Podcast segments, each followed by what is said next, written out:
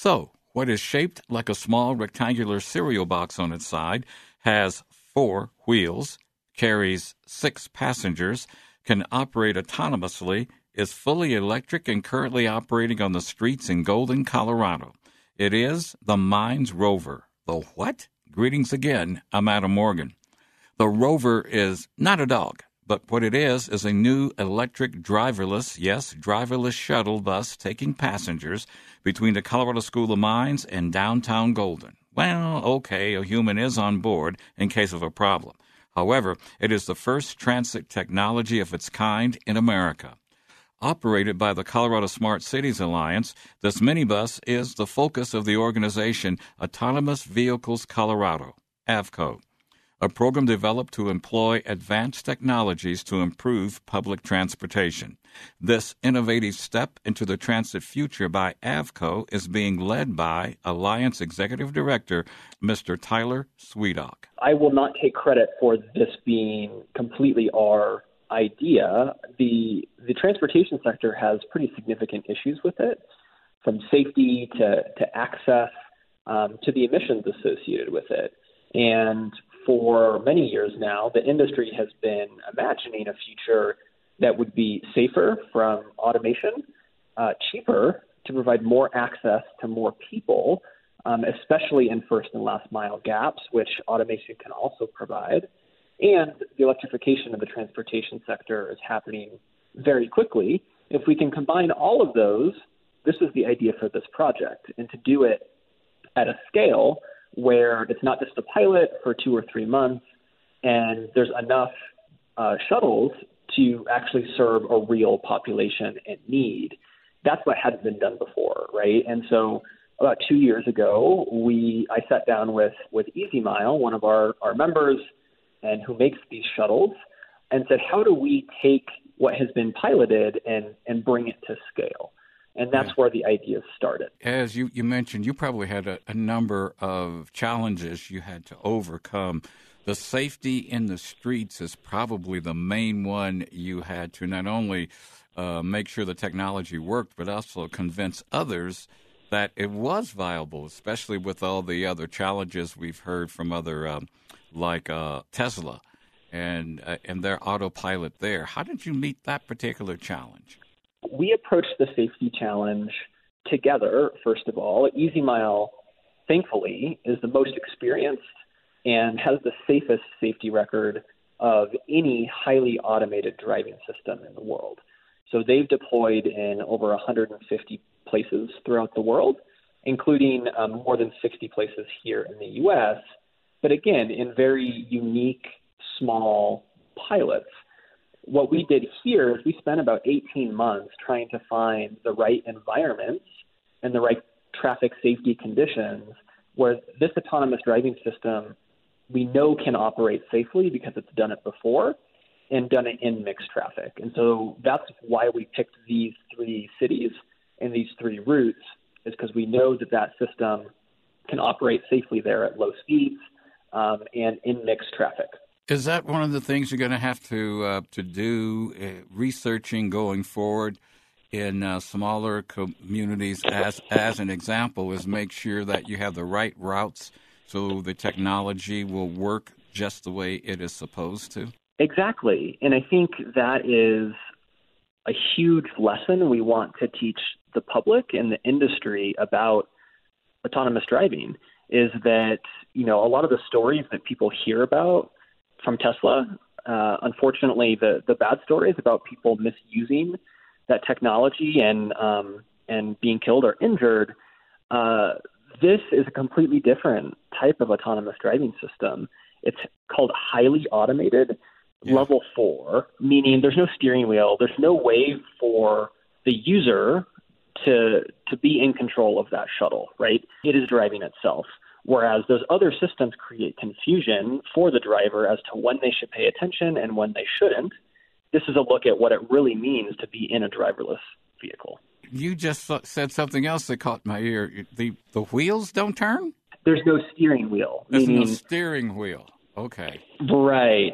So you know, it doesn't look like a traditional car, like a Tesla yeah, or a yeah, Ford. Yeah.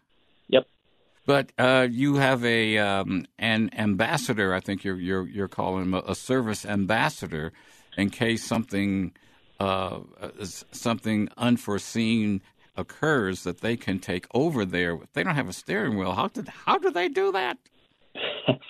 Good question. So on every shuttle, yes, there is what's called a customer service ambassador. Yeah. And these are, are trained in Golden. These are trained Mines students, uh-huh. and they have what is essentially um, a remote control. It looks like like an iPad, and they can take over control of the shuttle if they need to. For example, if a, a car is double parked, that shuttle won't won't move if that car is double parked yeah. because it's on what's what's called digital rails like a train. And so the user the ambassador will move around that car. It'll get back in autonomous mode and begin again. Digital rails. So it has a a, a program inside of it with a map and that it follows that like a uh, like a light rail would. Exactly. Yeah. So for each of these shuttles they have to uh-huh. drive along the route and map exactly to the centimeter what that route is going to be and it programs it in itself. And and so it doesn't move within a centimeter. It drives on those digital rails all the time unless of course it needs to drive off of them and that's when the user the ambassador takes control. Driving off of them is that where they uh, maybe have to move over to pick up people uh, in the route, or does it just stop at a pre programmed place and the people come off the curb and climb on and off? The shuttle routes themselves are programmed in. So the shuttle by itself will pull over at the bus stop and open its doors without any intervention from the ambassador. Okay, you just launched this. What, what, was it? Last week or the week before? We actually launched it on August um, August okay. 9th. Have you had any? Uh, I'm sure you've had some calls from some people saying, "I just saw this shuttle bus and nobody's driving it. What's going on?" you probably had a number of calls like, "What is this and where does it go? How do I get on it? What? Has, what's been the early reaction to it out there in Golden?" We get some of those calls. I think the School of Mines gets a lot of those calls, and the city gets a lot of those as well. And for the most part, we've seen enthusiastic response from the public, curiosity about what these are and, and what they're doing, where they're going. Um, and as you, if you go out there, you'll see people, you know, um, take a do a double take whenever these these shuttles go by. Um, but you know, they're free to use. Anyone can hop on and off of them at any bus stop and uh, and we want people to use it as a real transportation service, not mm-hmm. as you know, um, a gimmick or or something that they get on once to say they've done it. We really hope that it provides a meaningful transportation connection to to the city and across uh, campus. Meaning, then it has hours that it it, it runs. It's not a twenty four hour service, even though it may be uh, automated. Yes, and we have had questions about that. The the shuttles are operating from 7:30 a.m. to 4:30 p.m. Uh-huh. Monday through Friday, which aligns with most students' schedules on campus. And you know, we would love to expand that service later on, depending on how people want to use it. But for the first year, that is the initial plan uh, to operate during school hours. So this uh, this initial test bed uh, you're going to run maybe what a year and then reevaluate again, or evaluate as you go and make changes as you go. So we have promised the service for uh, almost a year. So this will run through the end of July mm-hmm. of 2022. If you talk to the School of Mines, who is the operator of the Mines rover, they would tell you that they would love to figure out a way to continue the service past the first year um, but for now, that's that's what we we can promise. I know one of the other challenges that you don't have right now, but you're going to see, is if uh, streets are going to come up with snowpack or ice on them, how the rover is going to respond and act in that type of a, a situation. The the shuttles, it's, it's very interesting. So um, the shuttles can operate in, in snow and rain and in adverse weather. In fact, they've done a lot of testing in Minnesota with Minnesota DOT um, to, to prove their, their snow handling ability. They actually handle pretty well in snow. But what, what happens is if the snow does get too deep, then the shuttle um, doesn't recognize the environment it's in anymore, right? It has changed.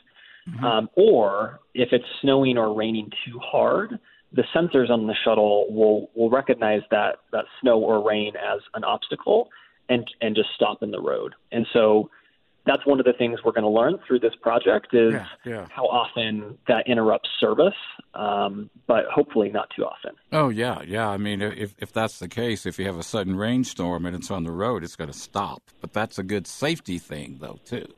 Exactly, and that's why the ambassador is there. If it does stop, um, you know, you can manually drive it to somewhere safe to to avoid impeding traffic. Okay, when you said drive there, I got to ask you the computer question for those who are really high tech. I think you said the the uh, service ambassador, if he has to take over, he uses an iPad to guide it where it has to go? It's not actually an iPad. I just it, it's like a tablet. Yeah, yeah, yeah. Um, yeah, it's like a yep. tablet. Okay. So it's essentially a remote control for the shuttle, uh-huh. and it allows that ambassador to, to take manual control and drive it um, and steer it wherever they they may need to take it at a slow speed. Yeah, well, I'm sure the techies are going to say, "Hey, listen, I could get a tablet like this, and my future car is going to be on a tablet." Whoa, you know how cool is that going to be? That is for sure. Um, one of the things that has come up um, in RTD meetings that I've been in, especially when it comes to uh, seniors, that that last mile. So perhaps this can be a neighborhood circular, perhaps, where people are only going to be going to businesses or stops that are really close to them, make it. These vehicles in neighborhoods like that, they can be instrumental in getting them there. Oh, absolutely. I think technology and of this service model that, you know, right now providing service in a neighborhood or um, in a small area is is sometimes cost prohibitive.